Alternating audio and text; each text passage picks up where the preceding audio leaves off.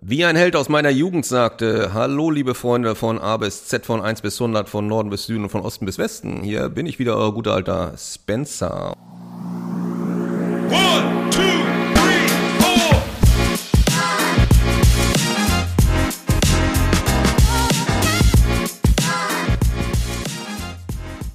Hallo und herzlich willkommen zu Folge 16 des Podcasts Arbeitsrecht für Arbeitgeber mit dem Thema Brennpunkte im Arbeitsvertragsrecht. Wie Sie wissen, mache ich das nicht alleine. Deswegen hallo Jens Buchwald. Einen wunderschönen guten Tag aus Hamburg. Auch das kennen Sie. An dieser Stelle sprechen wir immer gerne Dank aus an Hörerinnen in Luxemburg und in Argentinien dieses Mal. Und wir danken Regina Repp, die uns geschrieben hat, Höre ich schon fleißig, lieber Alexander Scharf. Ich finde Ihren Podcast für meine berufliche Praxis sehr hilfreich. Lieben Dank für Ihre tolle Arbeit.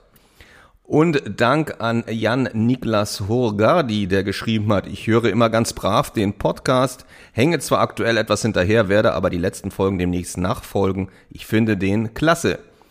Und Dank an Christina Tesla, die hat geschrieben, nach dem Reinhören und Abonnieren kann ich sagen, ein sehr gelungener Podcast kurzweilig und aufschlussreich.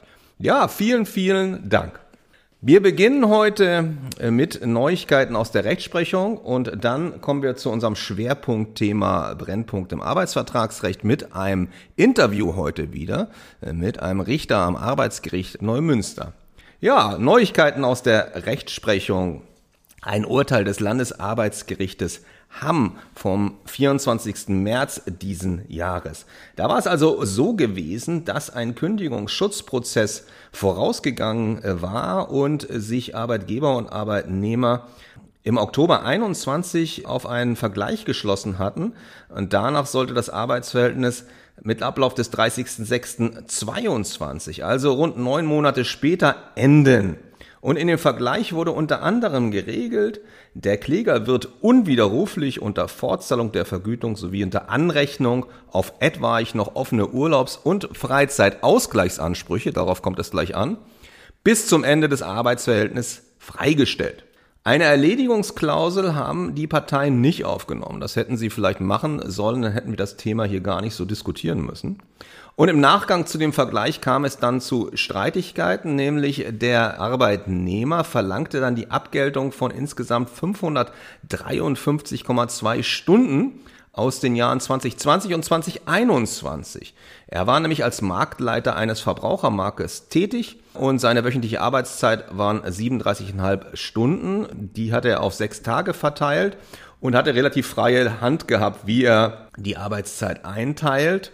Die Beklagte habe aber gewusst, so sagt der, Arbeitnehmer, dass er deutlich mehr als die vertraglich vereinbarten Stunden gemacht hat und deswegen seien ihm erhebliche Überstunden angefallen. Das Landesarbeitsgericht Hamm hat diese Klage auf Zahlung der Stunden abgewiesen. Und zwar haben die wie folgt argumentiert. Die haben im Prinzip zwei Argumente gebracht. Sie haben zum einen gesagt, naja, Moment mal, ihr habt doch einen Vergleich geschlossen. Und da steht auch drin, dass der Arbeitnehmer freigestellt ist, und zwar freigestellt unter Anrechnung auf Freizeitausgleichsansprüche. Und diese Formulierung sei so umfassend zu verstehen, dass damit eben auch eventuelle Überstundenausgleichsansprüche erledigt sind. Und es ging ja immerhin waren es neun Monate, wo die Freistellung dauerte, so dass man diese Anzahl an Stunden dann auch locker reinkriegen konnte. Das war sozusagen das eine Argument. Wobei eigentlich hätten sie es schon, jetzt kommt das zweite Argument, das heißt eigentlich das erste, was man vielleicht hätte bringen müssen als Gericht. Und zwar haben die gesagt, na ja, er verlangt die Überstunden, aber er hat gar nicht ausreichend dem Gericht dargelegt und bewiesen, dass äh, die Überstunden auf Veranlassung des Arbeitgebers erfolgt sind.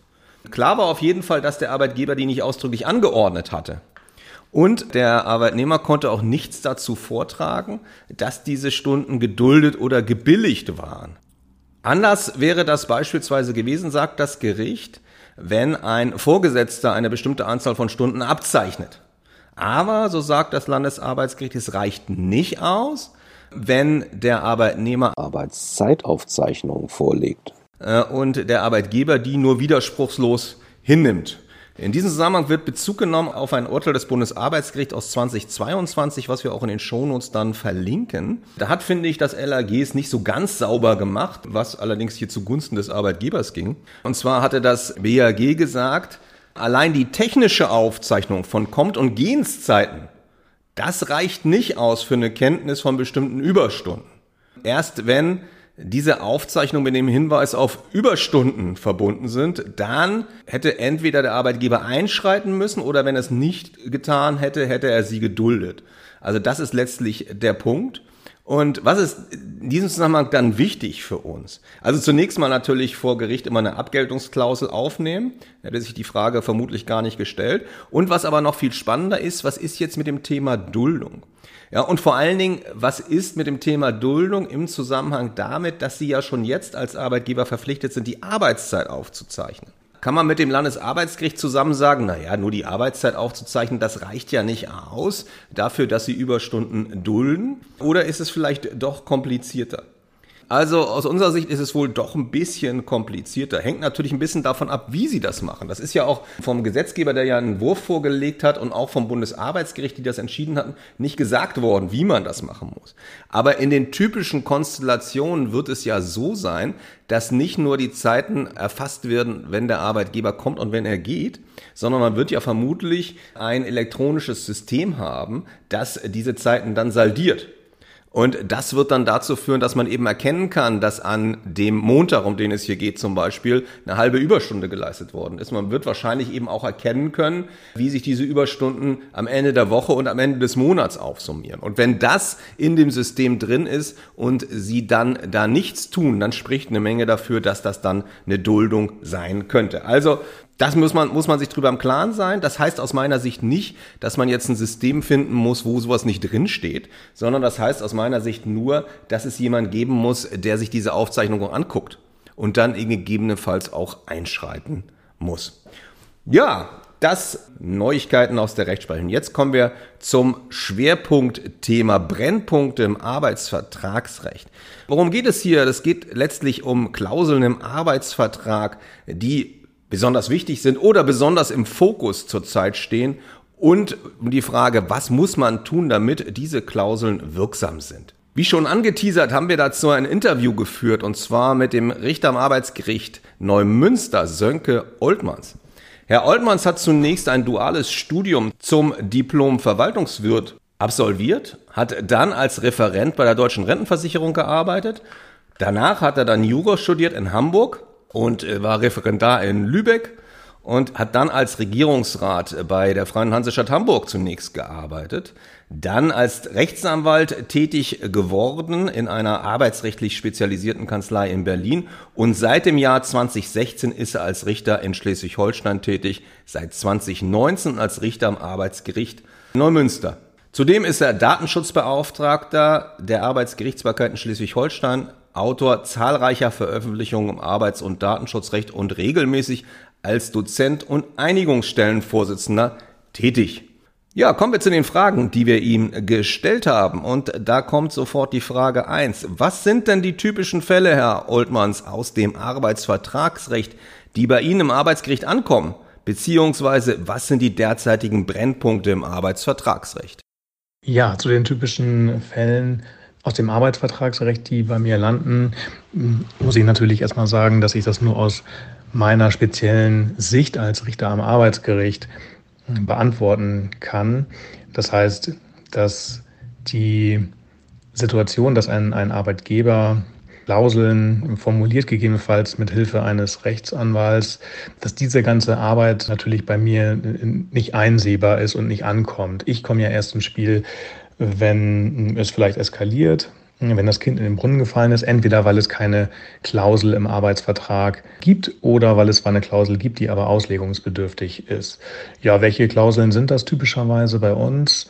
Wenn man mal durch so einen typischen Arbeitsvertrag geht, dann ähm, geht es häufig bei uns um Versetzungsklauseln, also vielleicht um Streitigkeiten über eine konkrete Weisung eines Arbeitgebers, weil der, der Arbeitnehmer sagt, das sei ihm vielleicht nicht zumutbar ähm, oder die, die Versetzungsklausel sei nicht hinreichend bestimmt oder auch im Falle einer betriebsbedingten Kündigung, dass dann darüber gestritten wird, ob der gekündigte Arbeitnehmer mit anderen Arbeitnehmern, die vielleicht nicht in die Sozialauswahl einbezogen wurden, vergleichbar ist. Da sind natürlich die Versetzungsklauseln im Arbeitsvertrag sehr wichtig. Ja, dann geht es bei uns häufig auch vor allen Dingen bei Arbeitsverhältnissen, die ja, mittlerweile beendet sind oder bei denen die der Beendigungstatbestand zumindest in Streit ist um die Abgeltung von Mehrarbeit. Da ist es natürlich auch wichtig, dass der jeweilige Arbeitsvertrag vielleicht dazu was sagt, dass der vielleicht auch eine wirksame Mehrarbeitsklausel enthält, die ja nach den Vorgaben des Bundesarbeitsgerichts beschränkt sein müssen auf maximal 20 Stunden im Monat, beziehungsweise allgemein muss ja der Arbeitnehmer sehen können, was auf ihn zukommt, wie viel Arbeit er denn eigentlich leisten muss. Es sei denn, er leistet Dienste höherer Art, aber das haben wir am Arbeitsgericht dann selten. Ja, dann Klauseln zu Einmalzahlungen sind auch häufig äh, in Streit. Ja, dass Arbeitnehmer beispielsweise noch Tantieme oder Provisionen einklagen. Und da ist es natürlich von, von Bedeutung, also wenn es dazu Klauseln im Arbeitsvertrag gibt, dass die halt mit den Vorgaben des BAG in Einklang zu bringen sind. Das betrifft natürlich in erster Linie Freiwilligkeitsvorbehalte oder auch Widerrufsklauseln. Da kennen wir alle die Rechtsprechung, dass das im Prinzip nur übertarifliche Leistungen betreffen kann und auch nur ein Teil der Vergütung, der ungefähr bei ja, 25 Prozent anzusetzen ist. Darüber wird sich sehr häufig gestritten und solche Klauseln sind häufig auch ja, entweder nicht existent oder wenn sie existent sind, nicht wirksam. Ja, und zum Schluss dann natürlich Ausschlussklauseln, das ganz große Thema. Das kommt in ganz vielen Konstellationen natürlich vor. Beidseitig auch, wenn beide Parteien noch irgendwas wollen, noch irgendwas einklagen, äh, gerade auch wieder ähm, bei Beendigung des Arbeitsverhältnisses oder auch bei Überstunden. Da kommt man am Thema Ausschlussklauseln dann auch überhaupt nicht vorbei. Ja, das sind natürlich typische Konstellationen. Ich will auf eine Sache vielleicht nochmal eingehen, und zwar Stichwort variable Vergütung oder Sonderzahlung. Was ich häufiger habe, ist, wenn variable Vergütung vereinbart worden ist, wo man diese Zahlung natürlich irgendwie an die Performance äh, des Arbeitnehmenden anknüpfen möchte, dann bedarf es natürlich in der Regel jährlich neuer Zielvorgaben oder Zielvereinbarungen. Und es gibt immer wieder die Situation, die dann rechtlich sehr kompliziert sind, wenn es dazu nicht kommt. Also wenn der Arbeitgeber diese Zielvorgaben eben nicht macht. Das kommt durchaus nicht selten vor. Und wenn das dann vors Arbeitsgericht geht, ist das sehr schwer zu beantworten, weil dann sich das Arbeitsgericht überlegen muss, was äh, hätte man dann vereinbart. Also was man als Arbeitgeber dann nicht sagen kann, ist, da muss ich ja nicht bezahlen, wenn es keine Zielvorgabe gibt, sondern vielmehr anderen Weg rum. Es wird dann wohl Schadenersatz zu zahlen sein. Und dann wird, wie gesagt, hypothetisch geguckt, was äh, hätte man da wohl vereinbart. Also das ist ganz, ganz wichtig, wenn Sie so eine Vereinbarung haben auf variable Vergütung, dass Sie dann eben jährlich auch die Ziele vorgeben und dafür dann sinnvollerweise ein gutes Fristensystem machen. Ja, dann kommen wir zur Frage zwei: Was sind aus Ihrer Sicht die häufigsten bzw. schwerwiegendsten Arbeitgeberfehler in Arbeitsverträgen bzw. in Verfahren um arbeitsvertragliche Themen und wie könnte man diese vermeiden? Ja, häufigste Arbeitgeberfehler bei der Vertragsgestaltung. Da muss ich natürlich erst einmal sagen, dass ich keine Rechtsberatung betreibe, sondern äh, eigentlich nur Rechtsanwender bin als Richter am Arbeitsgericht.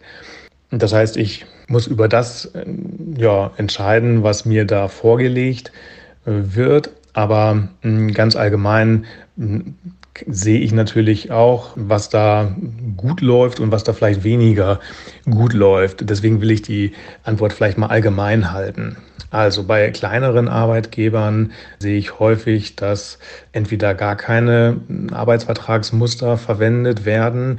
Ein derartiges Freestyling ist natürlich gefährlich, weil das mitunter überhaupt nicht mit den gegebenenfalls hohen Standards des, des BAG zum Thema allgemeine Geschäftsbedingungen in Einklang zu bringen ist oder dass Muster verwendet werden, die aber gar nicht auf die Einzelheiten des Einzelfalls äh, Rücksicht nehmen. Ne? Also was ist das für ein Betrieb?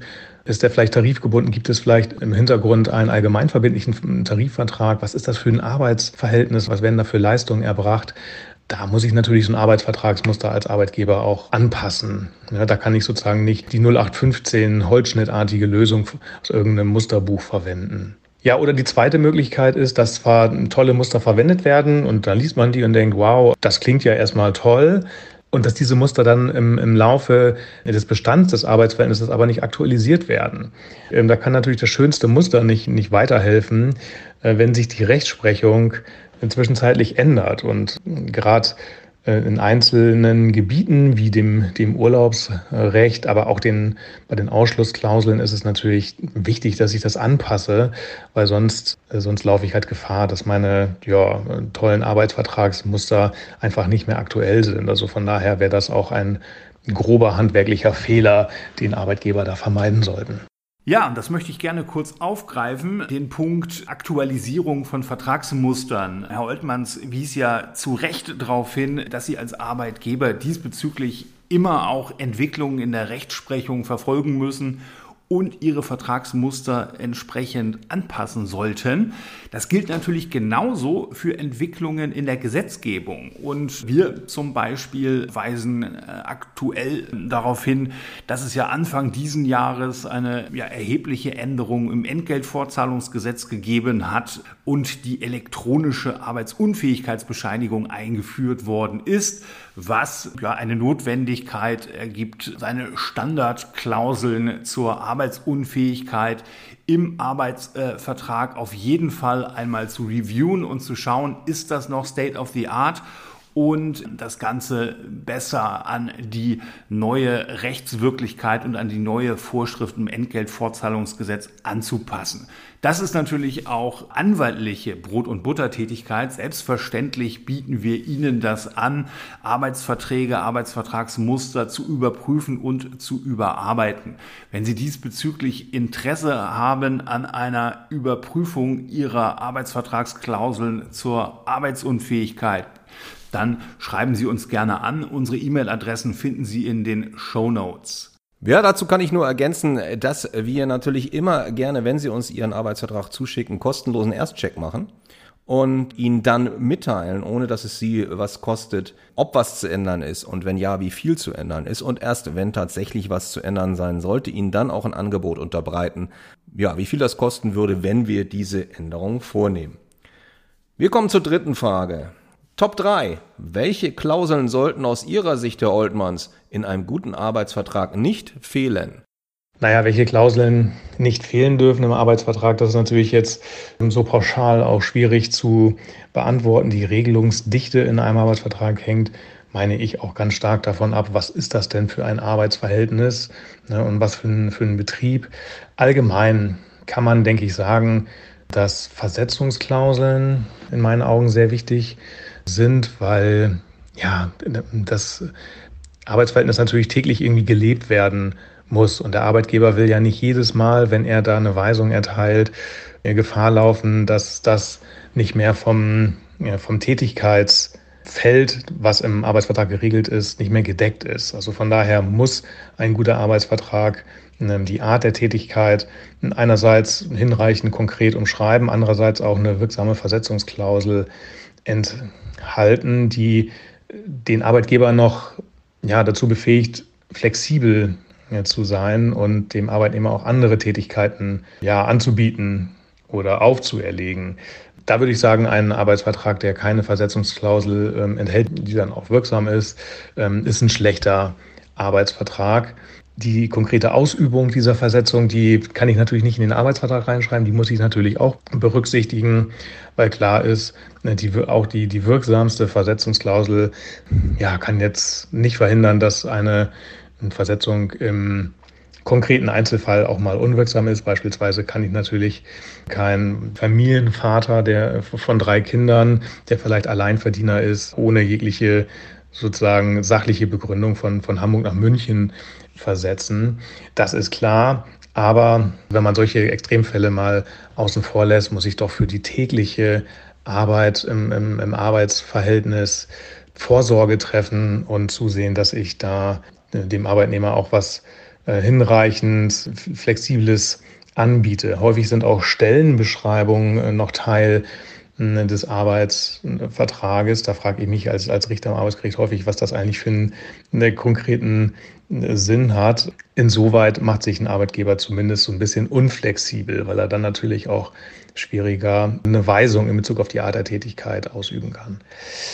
Ja, und das andere, was sicherlich unverzichtbar ist, äh, sind wirksame Ausschlussklauseln.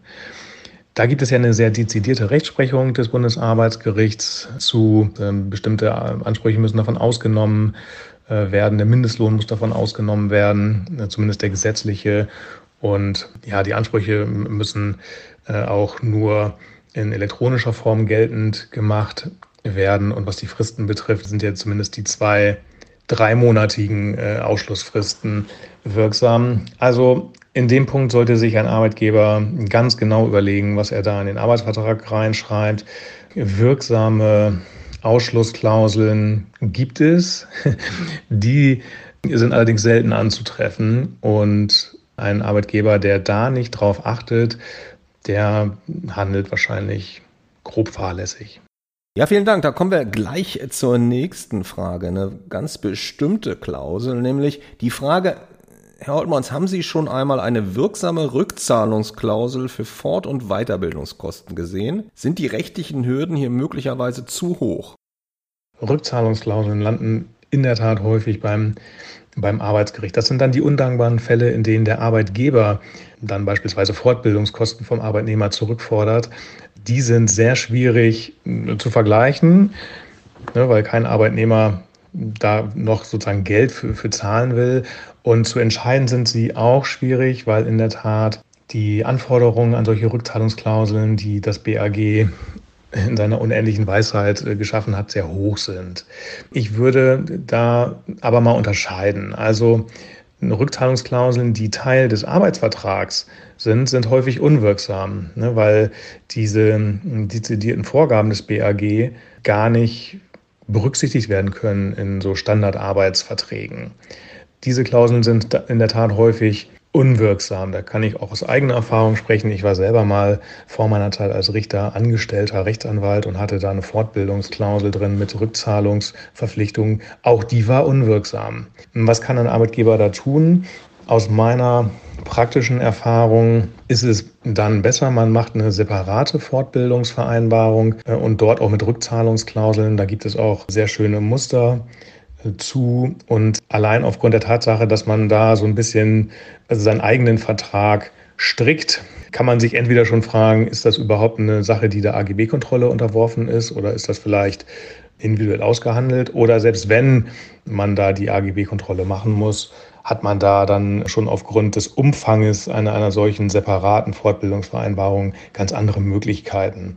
Also da muss ich aus meiner praktischen Erfahrung sagen, dass solche Vereinbarungen, die dann separat neben dem Arbeitsvertrag und individuell auf die konkrete äh, Fortbildung ähm, vereinbart werden, dass die auch häufig wirksam sein können.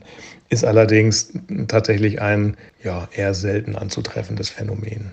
Ja, dann kommen wir schon zur letzten Frage. Herr Oltmanns, unabhängig vom Arbeitsvertragsrecht, welche Brennpunkte bzw. Themenschwerpunkte gibt es aktuell bei den eingehenden Verfahren am Arbeitsgericht Neumünster bzw. in der schleswig-holsteinischen Arbeitsgerichtsbarkeit? Ja, wir am Arbeitsgericht in der ersten Instanz, wir haben natürlich ein Brot- und Buttergeschäft und das ist das Thema Kündigung. Auch in Zeiten des Fachkräftemangels gibt es noch Kündigungen, das, das kann ich schon mal vorwegnehmen. Allerdings sind die, meine ich, auch spezieller geworden. Also was wir häufig haben, sind Verdachtskündigungen.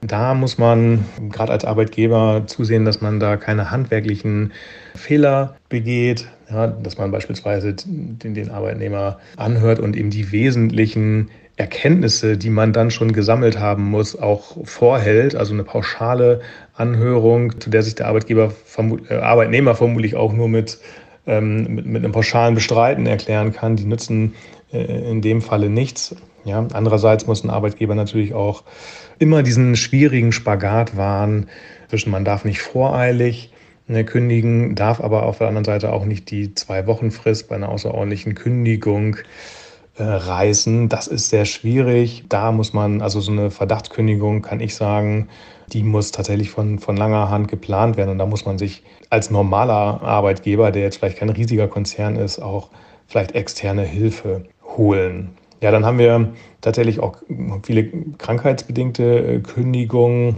was auch, meine ich, daran liegt, dass kein Arbeitgeber in Zeiten des Fachkräftemangels ja ein natürliches Interesse daran hat, seine wertvollen äh, Arbeitnehmer loszuwerden. Wenn sie denn dann dauerhaft krank sind oder häufig krank sind, mag das schon mal was anderes sein. Und da gibt es sehr häufig Streit zu der Frage, ob es ein ordnungsgemäßes betriebliches Eingliederungsmanagement gegeben hat. Und aus meiner Sicht haben viele Betriebe da keine transparenten und klaren Vorgaben dazu, wann und wie dieses BAM angeboten wird. Auch hier vor allen Dingen bei kleineren und, und mittelgroßen Arbeitgebern. Da gibt es noch viel Verbesserungspotenzial. Ansonsten kommt bei uns am Arbeitsgericht das Thema Urlaubsabgeltung äh, häufig vor und gerade in Anbetracht dieser ja schon fast unüberschaubaren Rechtsprechung des EuGH dazu gibt es da häufig Streit und da sind Arbeitgeber natürlich gut beraten, wenn sie da arbeitsvertraglich Vorkehrungen treffen, dass man da vielleicht unterscheidet zwischen gesetzlichem äh, Mindesturlaub und arbeitsvertraglichem Mehrurlaub und dass man den, dass man da auch ein System einführt, mit dem die Arbeitnehmer dann auch zu einem möglichen Verfall informiert werden, und zwar transparent und auch rechtzeitig. Das muss ich sagen, habe ich in der Praxis fast noch gar nicht gesehen, dass Arbeitgeber da gut gerüstet sind.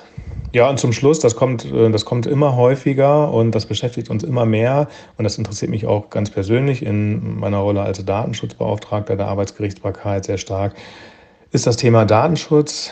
Entweder in Form der Auskunftserteilung, so gern sozusagen als Beiwerk zu einer Kündigungsschutzklage oder zumindest ähm, in Form eines Schadensersatzverlangens bei erfolgten Datenschutzverstößen.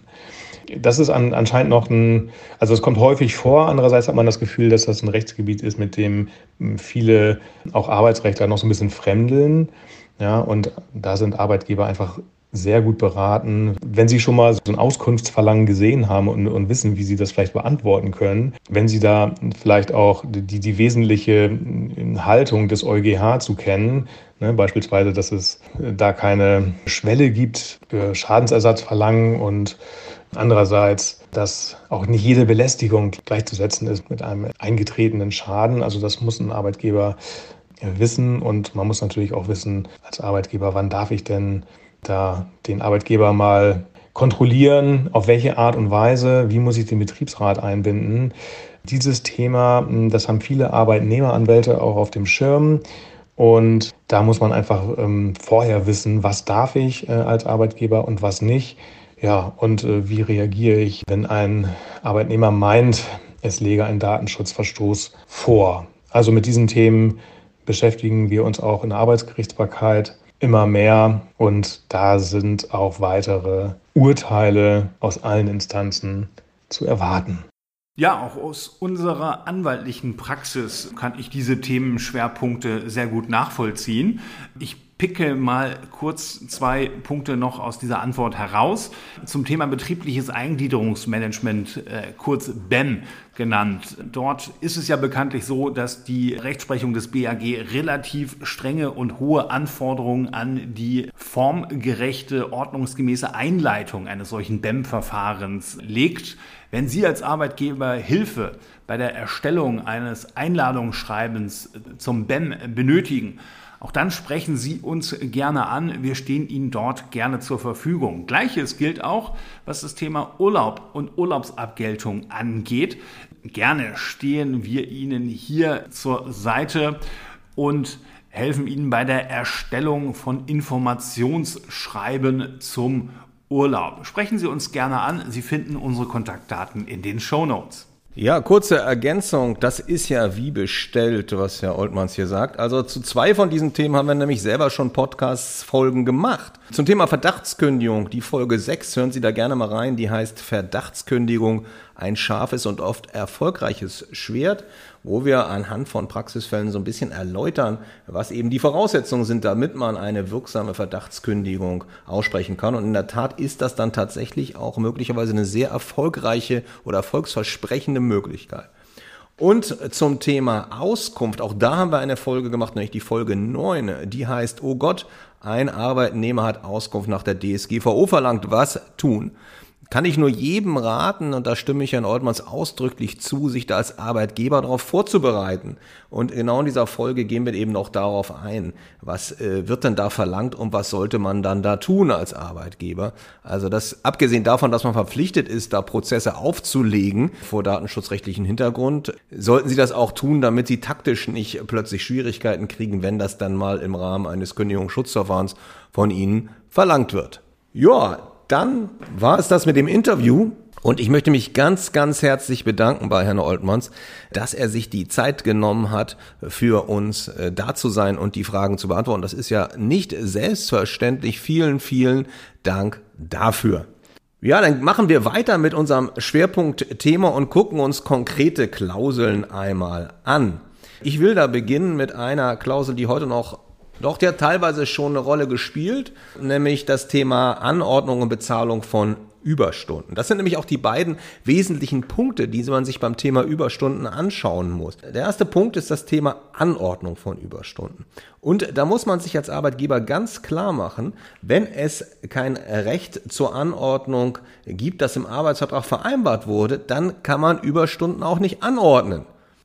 Klar, es gibt Ausnahmekonstellationen, nämlich bei sogenannten Notfällen, da ist das vorstellbar, aber das sind dann unvorhergesehene Fälle, wie zum Beispiel ein Feuer oder eine unvorhergesehene Naturkatastrophe, dann ist das denkbar, aber in den meisten anderen Fällen kommen sie da nicht weiter. Das heißt, sie brauchen eine wirksame Klausel zur Anordnung von Überstunden. Haben Sie das nicht und der Arbeitnehmer sagt, ich will aber keine Überstunden machen, auch wenn er vielleicht früher welche gemacht hat, äh, dann äh, ist Abmahnung und Kündigung an der Stelle eben keine Option, weil er gar nicht verpflichtet war, Überstunden zu machen. Das ist ja, wie gesagt, nur, wenn das im Arbeitsvertrag drinsteht. Und was man sich auch noch ganz klar machen muss, wenn man mal überlegt, okay, jetzt weigert sich der Arbeitnehmer, ich habe doch eine Klausel im Arbeitsvertrag, jetzt möchte ich mal abmahnen. Was man auf jeden Fall an der Stelle klären müsste, ist, ob der Arbeitnehmer ein schwerbehinderter Mensch ist. Weil wenn er das nämlich ist, dann kann er die Ableistung von Überstunden verweigern. Das sollte man also vorher klären. Zweiter Punkt, Bezahlung von Überstunden. Ja, was sagt das Bundesarbeitsgericht dazu? Das Bundesarbeitsgericht sagt, weil typischerweise steht das im Arbeitsvertrag gar nicht drinne, ob und wie Überstunden äh, bezahlt äh, werden sollen. Übrigens äh, ganz im Gegenteil zum Nachweisdokument. Da muss man nämlich dazu was schreiben.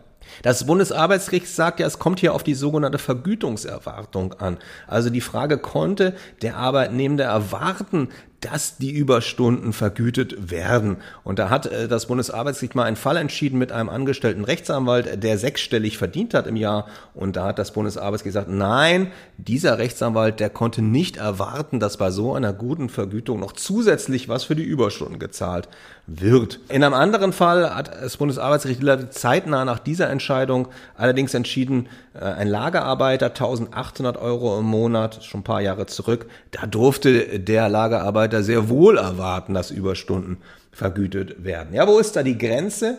Die Grenze ist wohl bei der Beitragsbemessungsgrenze zur Rentenversicherung, die im Westen bei 87.600 im Jahr liegt und im Osten bei 85.200. Also wenn da drüber verdient wird, dann kann man regelmäßig davon ausgehen, dass eine Vergütungserwartung nicht besteht und man dann die Überstunden eben nicht noch separat bezahlen muss.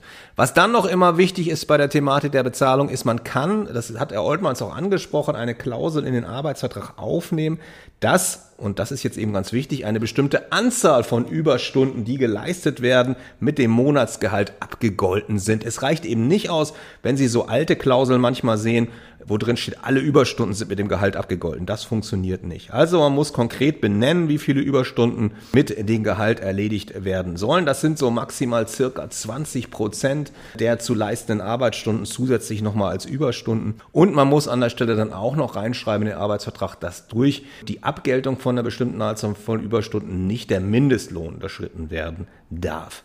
Ja, das zum Thema Überstunden und dann übergebe ich mal an meinen Kollegen Jens Buchwald zum Thema Kündigungsfristen.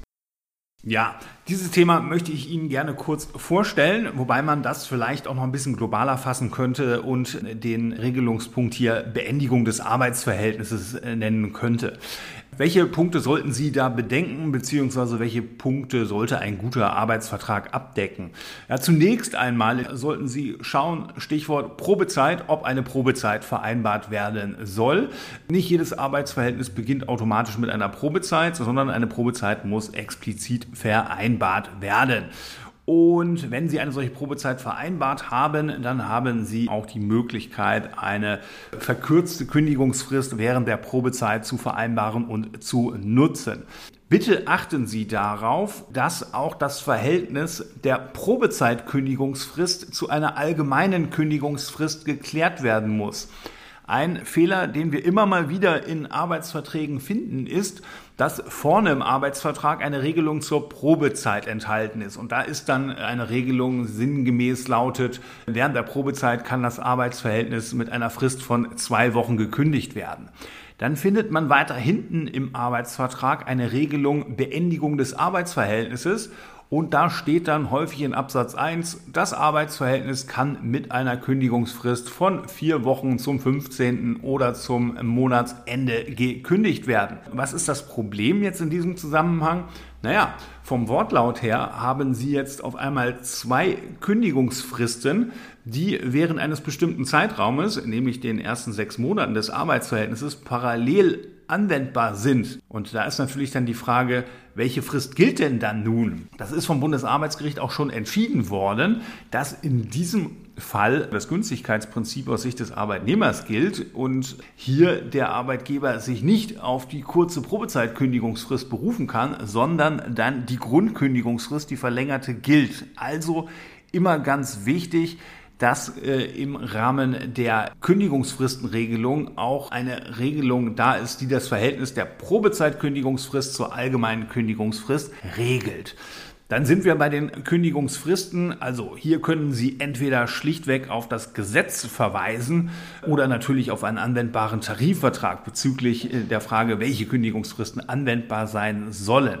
Selbstverständlich könnten Sie das auch direkt ausschreiben im Arbeitsvertrag. Bitte beachten Sie, die gesetzlichen Fristen sind Mindestkündigungsfristen. Kürzere Kündigungsfristen sind also unwirksam. Was ist noch wichtig? Dringend sollten Sie als Arbeitgeber darauf achten, dass Sie vereinbaren, dass die längeren Kündigungsfristen ab dem dritten Beschäftigungsjahr, also verlängerte Kündigungsfristen für den Arbeitgeber, dass die für beide Seiten gelten weil ansonsten hat das äh, möglicherweise folgende Auswirkungen. Sie als Arbeitgeber haben nach einer 20-jährigen Betriebszugehörigkeitszeit des Arbeitnehmers eine Kündigungsfrist von sieben Monaten zum Monatsende einzuhalten während der Arbeitnehmer weiterhin mit der Grundkündigungsfrist von vier Wochen zum 15. oder zum Monatsende kündigen kann. Gerade in Zeiten des Fachkräftemangels ist es also wichtig, dass Sie bei den Basics sauber arbeiten und im Rahmen der Kündigungsfristenregelung unbedingt erwähnt wird, dass die verlängerten Kündigungsfristen des Paragraphen 622 Absatz 2 BGB auch für die Kündigung durch den Arbeitnehmer gelten. Was ist noch sinnvollerweise in eine solche Regelung aufzunehmen? Wir empfehlen jedenfalls der Klarstellung halber und um auch etwaigen Streitigkeiten vorzubeugen, dass eine Regelung aufgenommen wird, wonach Sie als Arbeitgeber das Recht haben, im Falle des Ausspruches einer Kündigung, unabhängig ob es von Arbeitgeber oder Arbeitnehmerseite kommt, dass Sie den Arbeitnehmer unter Anrechnung auf Urlaubs- und sonstige Freizeitausgleichsansprüche von der Pflicht zur Erbringung seiner Arbeitsleistung freistellen dürfen. Und zuletzt sollte man in solche Beendigungsregelungen bzw. Beendigungsklauseln des Arbeitsvertrages auch noch eine Regelung aufnehmen, dass das Arbeitsverhältnis automatisch endet, wenn der Arbeitnehmer die Regelaltersgrenze zum Bezug einer gesetzlichen Altersrente erreicht. Und in diesem Zusammenhang sollte man auch immer daran denken, dass auch eine Regelung aufgenommen wird, die vorsieht, dass das Arbeitsverhältnis bei Feststellung einer dauerhaften Erwerbsminderung automatisch endet. Das soll es erstmal zu diesem Abschnitt gewesen sein. Ich übergebe den Staffelstab wieder an Alexander Scharf. Ja, ganz anderes Thema. Urlaub. Hatten wir ja nun schon häufiger im Podcast. Und auch schon häufiger haben wir darauf hingewiesen, das wollen wir jetzt mal ein bisschen intensiver machen, dass Voraussetzung erstmal ist eine vernünftige Klausel im Arbeitsvertrag. Das Ganze beginnt damit, dass es manchmal schon schwer zu erkennen ist, wie viel Urlaub eigentlich dem Arbeitnehmer gewährt werden soll. Sie haben die gesetzliche Regelung, da steht 24 Tage drinne. Gemeint ist bezogen auf eine Sechs-Tage-Woche, das heißt vier Wochen ist der Mindesturlaub. Ähm, das heißt, wenn Sie eine 5-Tage-Woche haben, ist der Mindesturlaub nicht 24 Tage, sondern 20 Tage. Bei einer 4-Tage-Woche 16 Tage und so weiter. Was wichtig ist, wenn Sie im Arbeitsvertrag was reinschreiben, ist, ob es sich hier um Arbeits- oder Werktage handelt. Wenn da einfach nur Tage steht, dann ist das erstmal problematisch und im Zweifel wird das Gericht dann zugunsten des Arbeitnehmers auslegen und führt dann dazu, wenn Sie zum Beispiel reinschreiben, 24 Tage Urlaub, dann hat jemand bei einer 5-Tage-Woche eben nicht vier Wochen, sondern vier Wochen und vier Tage äh, Urlaub. Und das ist eben nicht das, was Sie wollten. Wenn Sie aber 24 Werktage geschrieben hätten, dann wäre klar gewesen, das sind vier Wochen. Also deswegen ist das schon mal der erste Punkt, der ganz wichtig ist. Der zweite Punkt, eigentlich fast noch wichtiger ist, dass sie den Urlaub aufgliedern müssen in den gesetzlichen Urlaub und den zusätzlichen Urlaub. Dann haben sie nämlich die Möglichkeit, diese Regelung unterschiedlichen Rechtsfolgen zu unterwerfen. Für den gesetzlichen Urlaub gelten dann die gesetzlichen Regelungen. Für den zusätzlichen Urlaub können sie aber eben im Vertrag Abweichendes regeln. Zum Beispiel bei der Thematik längerer Krankheitsfälle, da verfällt ja der gesetzliche Urlaub erst am 31.03. des übernächsten Jahres. Das heißt, der Urlaub aus 22 verfällt am 31.03.24. Beim vertraglichen Urlaub, da kann man aber ohne Probleme regeln, dass der eben bei langer Erkrankung am 31.03. des nächsten Jahres verfällt. Also da wäre der Urlaub von 22 schon am 31.03.23 verfallen. Was man dann noch regeln sollte, ist, dass wenn das Arbeitsverhältnis endet, nur der gesetzliche Urlaub abgegolten wird, wenn er noch nicht genommen ist. Das heißt, Sie müssen dann eben über bei einer Fünf-Tage-Woche die 20 Tage hinaus, die im Gesetz stehen, eben keine Tage abgelten. Und auch sollte man regeln, dass wenn Urlaub genommen wird, dass der immer zunächst auf den gesetzlichen Urlaub angerechnet wird. Und Ganz kurz am Ende noch, es macht auch Sinn, eine Klausel aufzunehmen, dass, wenn das Arbeitsverhältnis im laufenden Jahr beginnt oder endet, nur anteilig Urlaub zu gewähren ist. Auch das sollte man aufnehmen. Ganz kurz noch einen letzten Schlenker, weil da kommen wir heute zumindest nicht mehr zu, da werden wir aber eine extra Folge haben. Und zwar Thema Homeoffice. Auch dazu sollte man was regeln. Nicht unbedingt vielleicht im Arbeitsvertrag, da findet man es manchmal. Da macht es oft nicht so viel Sinn, weil da meistens dann irgendwie nur zwei Halbsätze stehen, sondern in einer extra Vereinbarung. Weil in vielen Firmen ist es ja so, dass zumindest für einen Teil der Woche zu Hause gearbeitet wird, also eine hybride Arbeitserbringung stattfindet. Und wenn Sie da gar keine Klauseln, keine Regelungen haben, dann tragen Sie als Arbeitgeber letztlich alle Risiken, die dadurch entstehen, dass diese Regelungen eben fehlen. Wir können Ihnen da eine Mustervereinbarung zur Verfügung stellen. Arbeit im Homeoffice 450 Euro plus Mehrwertsteuer. Kommen Sie gerne auf uns zu. Und ich verweise schon mal jetzt auf die Folge vom 25. September. Und da wird es nämlich um das Thema Workation oder Remote-Arbeit aus dem Ausland äh, gehen. Und da werden wir diese Themen auch noch mal ein bisschen intensiver besprechen, natürlich mit dem Fokus der Tätigkeit im Ausland. Ja, Letzter Punkt, letzte Klausel oder Konstellation, die wir uns nochmal angucken wollen, Thema Arbeitsunfähigkeit. Da kommt nochmal Jens Buchwald auf Sie zu. Ja, das ist so. Auch hier wieder ein komplett anderes Thema. Ein Thema, welches von absoluter Praxisrelevanz für Sie als Arbeitgeber ist. Warum? Natürlich haben Sie als Arbeitgeber bei Arbeitsunfähigkeit ein großes Interesse daran, so schnell wie möglich von der Arbeitsunfähigkeit zu erfahren, um entsprechende Dispositionen treffen zu können. Natürlich wollen Sie auch gerne wissen, wie lange dies dauert, damit Sie entsprechend äh, sinnvoll planen können. Und leider ist es in der Praxis so, dass Arbeitnehmende mit ihren Anzeige- und Nachweispflichten bzw. Anzeige- und Feststellungspflichten nicht immer so umgehen, wie sie das als Arbeitgeber gerne hätten. Es empfiehlt sich daher, klare und nachvollziehbare Regelungen mit kurzen Fristen in den Arbeitsvertrag aufzunehmen. Wichtig hierbei, dass diese Pflichten bzw. die Regelungen sauber differenzieren zwischen äh, einer, der Anzeigepflicht und der Nachweispflicht beziehungsweise der Anzeigepflicht und der Feststellungspflicht. Wir finden auch immer wieder arbeitsvertragliche Klauseln, wo das vermengt wird und sich für den Arbeitnehmer dann nicht hinreichend deutlich ergibt, welche Pflichten er eigentlich wann genau hat. Insbesondere bei der Anzeigepflicht sollten Sie den Arbeitsvertrag bzw. Ihre arbeitsvertraglichen Regelungen so fassen, dass dem Arbeitnehmer bestimmte Vorgaben gemacht werden. Zum Beispiel bis wann er seine Arbeitsunfähigkeit zu melden hat. Auf welche Art und Weise telefonisch und ähm, dann können Sie auch möglicherweise den Kanal, nämlich eine bestimmte Telefonnummer oder eine bestimmte Stelle, bei der diese Meldung erfolgen soll, dort vorgeben. All dies geschieht, damit der Informationsfluss sichergestellt wird und Sie möglichst schnell Dispositionen treffen können. Und dann der äh, andere wichtige Bestandteil einer Regelung zur Arbeitsunfähigkeit, nämlich die Regelung zu den Nachweispflichten oder, das hatte ich ja vorhin in anderem Zusammenhang schon mal kurz angesprochen, zur Feststellungspflicht. Also seit 01.01.2023, das haben Sie mitbekommen, wurde das Entgeltfortzahlungsgesetz geändert und es gibt jetzt die elektronische Arbeitsunfähigkeit, die gesetzlich Krankenversicherte erhalten. Aus diesem Grunde wurde das Entgeltfortzahlungsgesetz in diesem Zusammenhang angepasst und gesetzlich Krankenversicherte haben nunmehr nicht mehr die Pflicht, einen gelben Schein bei Ihnen als Arbeitgeber vorzulegen, sondern regelmäßig nur Ihre Arbeitsunfähigkeit bei einem Arzt ärztlich feststellen zu lassen. Und vor diesem Hintergrund erinnern wir nochmal daran, dass Sie Ihre Arbeitsvertragsmuster entsprechend anpassen sollten.